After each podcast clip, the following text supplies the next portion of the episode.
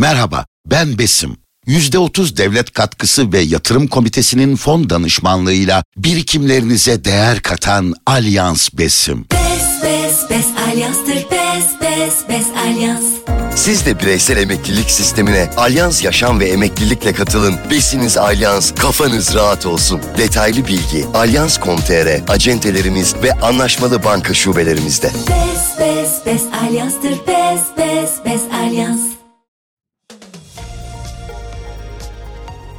Kısa Dalga'dan herkese merhaba. Bugün otuz Kasım Perşembe. Ben Demet Bilge Erkasap. Gündemin öne çıkan gelişmelerinden derleyerek hazırladığımız Kısa Dalga bültene başlıyoruz. Türkiye'nin günlerdir konuştuğu fon skandalında her gün yeni bir bilgi ortaya çıkıyor. Denizbank yöneticisi Seçil Erzan'ın Fatih Terim fonu olarak bilinen özel bir fonla futbolculardan para topladığı ortaya çıkmıştı. İddiaya göre dolandırıcılığa konu olan para kırk üç milyon liradan fazla. Futbolcuların fona yatırmak üzere milyonlarca lira ve doları elden teslim ettikleri ancak karşılığında resmi dekont almadıkları ortaya çıkmıştı. Fatih Terim ise bu fona para vermediğini söylemişti. Erzan hakkında açılan davada on sekiz müşteki yer alıyordu. Erzan'a iki milyon yedi yüz yirmi bin lira verip alamadığını iddia eden Mert Zeydanlı isimli bir kişi daha şikayetçi oldu. Dosyadaki müşteki sayısı on dokuza çıktı. Erzan hakkında altmış dokuz yıldan iki yüz yirmi altı yıla kadar hapis cezası isteniyor. Dava dosyasında yeni bilgiler ve iddialar ortaya çıkıyor ancak hala milyonlarca lira paranın nerede olduğu belli değil. Dolandırıcılık davası ile ilgili Adalet Bakanı Yılmaz Tunç'tan da açıklama geldi. Bakan Tunç, yargı iddiaları araştıracak, doğru karar çıkacak dedi. Sermaye Piyasası Kurulu Başkanı İbrahim Ömer Gönül de iddialara konu olan fonun mevzuata göre bir fon olmadığını belirterek bu tamamen dolandırıcılık diye konuştu. Deva Partisi Genel Başkan Yardımcısı Burak Dalgın ise Türkiye'de kayıt dışının milli geliri oranının yüzde otuz bir virgül iki olduğunu söyledi. Deva Partili Dalgın, kara para bir magazin konusundan ibaret değil, ekonomimizi kemiren bir virüs ifadelerini kullandı. Milyonlarca takipçili sosyal medya fenomenleriyle ilgili soruşturmada devam ediyor. Tutuklanan Dilan Polat, iki bin on dokuz yılında diğer fenomenlerle birlikte toplu bir fotoğraf çekmiş ve bu fotoğrafı Şampiyonlar Ligi diye paylaşmıştı. Dilan ve Engin Polat'la ilgili yürütülen soruşturmaya işte bu fotoğrafta bulunan on beş kişi de dahil edildi ve hepsine yurt dışına çıkış yasağı getirildi. Bu isimlerin yanı sıra haklarında suç örgütü soruşturması açılan Özlem ve Tayyar Öz çiftiyle birlikte Özlem Öz'ün annesi Hayriye Altınok için de yurt dışına çıkış yasağı uygulandı. İstanbul Emniyet Müdürlüğü'nde ilginç bir sahte imza soruşturması gündeme geldi. Bir polis memurunun dönemin İstanbul Valisi olan İçişleri Bakanı Ali Yerlikaya ve İl Emniyet Müdürü Zafer Aktaş'ın imzalarını taklit ederek on kişiye bin beş yüz dolar karşılığında silah ruhsatı verdiği ortaya çıktı. Soruşturma kapsamında on iki kişi gözaltına alındı, iki kişi tutuklandı.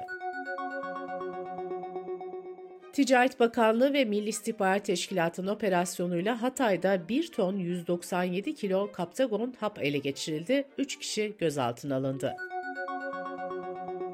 Siyasetin gündeminde ise yerel seçim var. Cumhurbaşkanı Erdoğan, A K P'nin haftalık grup toplantısında gündeme yönelik açıklamalarda bulundu. Seçim takviminin sorunsuz işlediğini söyleyen Erdoğan, salona seslendi ve "Bugün yeni bir başlık atıyorum, yeniden İstanbul" dedi. İstanbul Büyükşehir Belediye Başkanı Ekrem İmamoğlu'ndan da Erdoğan'ın sözlerine hemen yanıt geldi. İmamoğlu, "Erdoğan beş yıl geriden geliyor, bizi izlemeye devam etsinler" diye konuştu. Bu arada Erdoğan grup toplantısından sonra Cumhur İttifakı'nın ortağı M H P lideri Devlet Bahçeli ile bir araya geldi. Muhalefette ise ittifak belirsizliği sürüyor. İYİ Parti lideri Meral Akşener net biçimde seçime tek başına gireceklerini söylemiş, ittifak ihtimallerine kapıları kapatmıştı. Ancak Özgür Özel'in C H P Genel Başkanı olmasının ardından İYİ Parti ile bazı temaslar oldu. Özgür Özel ise yerel seçim için genel bir ittifak değil, işbirliği vurgusu yapıyor. Yani seçim bölgelerine göre özel işbirlikleri olabileceğini söylüyor. Bu açıklamaların ardından Akşener ve Özel bugün bir araya gelecek. Görüşme öncesi açıklama yapan C H P'li Burhanettin Bulut, bunun bir ittifak buluşması olmayacağını belirtti. Bulut, partileri zorlayarak bir şey yapma şansımız yok ama toplumun beklentileri var, dedi. İYİ Parti lideri Meral Akşener, partisinin grup toplantısında Cumhurbaşkanı Erdoğan'ın İstanbul Sözleşmesi ile ilgili açıklamalarına tepki gösterdi. Akşener, kadınların her gün şiddete maruz bırakıldığını belirterek, İstanbul Sözleşmesi'nden çekilerek kadınları koruyabildiniz mi, onu da açıkla, dedi. C H P'nin eski Genel Başkanı Kemal Kılıçdaroğlu da Meclis Başkanı Numan Kurtulmuş'a hitaben açık bir mektup kaleme aldı. Türkiye İşçi Partisi Milletvekili Can Atalay'ın cezaevinde tutulmasını eleştiren Kılıçdaroğlu, Meclis Başkanı olarak meclisin seçilmiş üyesine sahip çıkın, bu hukuksuzluğa ortak olmayın ifadelerini kullandı. Kısa Dalga Bülten'de sırada ekonomi haberleri var. Türkiye İstatistik Kurumu Kasım ayına ilişkin ekonomik güven endeksini yayımladı. Ekim ayında doksan altı virgül beş olan endeks Kasım ayında doksan beş virgül üç'e düştü.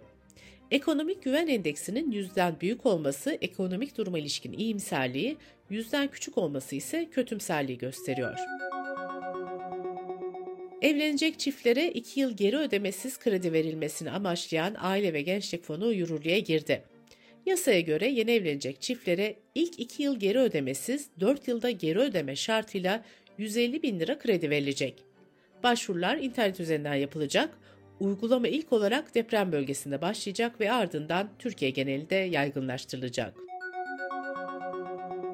Merkez Bankası Başkanı Hafize Gaye Erkan, Kasım ayı öncü göstergelerine göre aylık enflasyondaki gerilemenin devam edeceğini söyledi.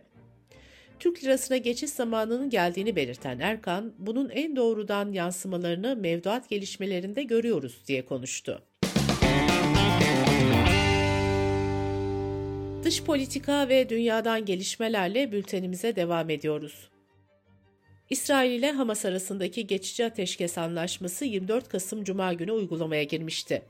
dört gün olarak başlayan insani ateşkes süresi yirmi yedi Kasım'da iki gün daha uzatılmıştı. Bu süre içinde rehine takasları yapılırken ateşkesin uzatılması hatta kalıcı hale getirilmesi için çağrılar yapıldı. A F P'ye konuşan bir Hamas yetkilisi ise geçici ateşkesi dört gün daha uzatmak istediklerini dile getirdi. Dünya Sağlık Örgütü, Gazze'de bir milyon üç yüz bin kişinin barınaklarda yaşadığını ve bulaşıcı hastalıkların görülmeye başlandığını açıkladı. Dünya Sağlık Örgütü'nün açıklamasında hastalıklar bombalardan daha fazla insanı öldürebilir ifadelerine yer verildi. Avrupa Birliği'nin üst mahkemesi olan Adalet Divanı, kamu idarelerinin başörtüsü gibi dini inanç simgeleyen nesneleri yasaklayabileceğine hükmetti. Avrupa Birliği Komisyonu, insan ticareti suçunun cezasını ağırlaştıran yeni bir yasa tasarısı açıkladı. Tasarıda insan tacirlerine sekiz yıldan on beş yıla kadar hapis cezası verilmesi öngörüldü. İran'da Mahsa Amini protestolarına katılan on yedi yaşındaki Hamid Reza Azari ve yirmi iki yaşındaki Milad Zohrevand idam edildi. İdamları kınayan Birleşmiş Milletler İnsan Hakları Ofisi, İran'a idamları durdurma çağrısı yaptı. İran'da geçen yıl en az beş yüz seksen iki kişi idam edildi. Almanya'da bütçe krizi yaşanıyor. Başbakan Scholz somut bir reçete sunamadı. Ana muhalefet ise Scholz'un başbakanlık görevi için uygun olmadığını savunuyor. Başbakan Scholz, Alman halkından ekonomik sıkıntılara karşı hazırlıklı olmalarını istedi. Hindistan'da yol çalışması sırasında kısmen çöken tünelde mahsur kalan kırk bir işçi on yedi gün sonra kurtarıldı. Arama kurtarma çalışmaları sırasında iş makineleri bozulunca işçileri kurtarmak için fare madencileri olarak tanımlanan kazıcılar getirilmişti. Bu kişiler dar bir alanı kazma kürekle açarak mahsur işçilere ulaştı. Fare madenciliği, dar geçitlerden kömür yataklarını çıkarmak için kullanılan ilkel, tehlikeli ve tartışmalı bir yöntem olarak biliniyor. Yeni Zelanda'da yeni kurulan koalisyon hükümeti ilk yüz günlük eylem planını açıkladı. Hükümetin planına göre okullarda cep telefonu kullanımı yasaklanacak. Hükümet ayrıca iki bin sekiz sonrası doğanların sigara satın almasını ömür boyu engelleyen yasayı da iptal edecek. Suudi Arabistan'da Aralık ayında bir ilk yaşanacak. Dünyaca ünlü heavy metal müzik grubu Metallica on dört Aralık'ta Riyad'da sahne alacak. Bültenimizi kısa dalgadan bir öneriyle bitiriyoruz. Hayatımıza bugünkü gibi devam edersek iki bin elli yılında iklim krizi hangi boyutlara varabilir? Dünya ve Türkiye küresel ısınma nedeniyle hangi zorluklarla karşı karşıya kalacak? Gazeteci Mehveş Evin günümüzde yapılan bilimsel araştırma ve öngörülerin ışığında bu sorulara yanıt arıyor. Mehveş Evin'in ödüllü podcast serisini kısadalga nokta net adresimizden ve podcast platformlarından dinleyebilirsiniz.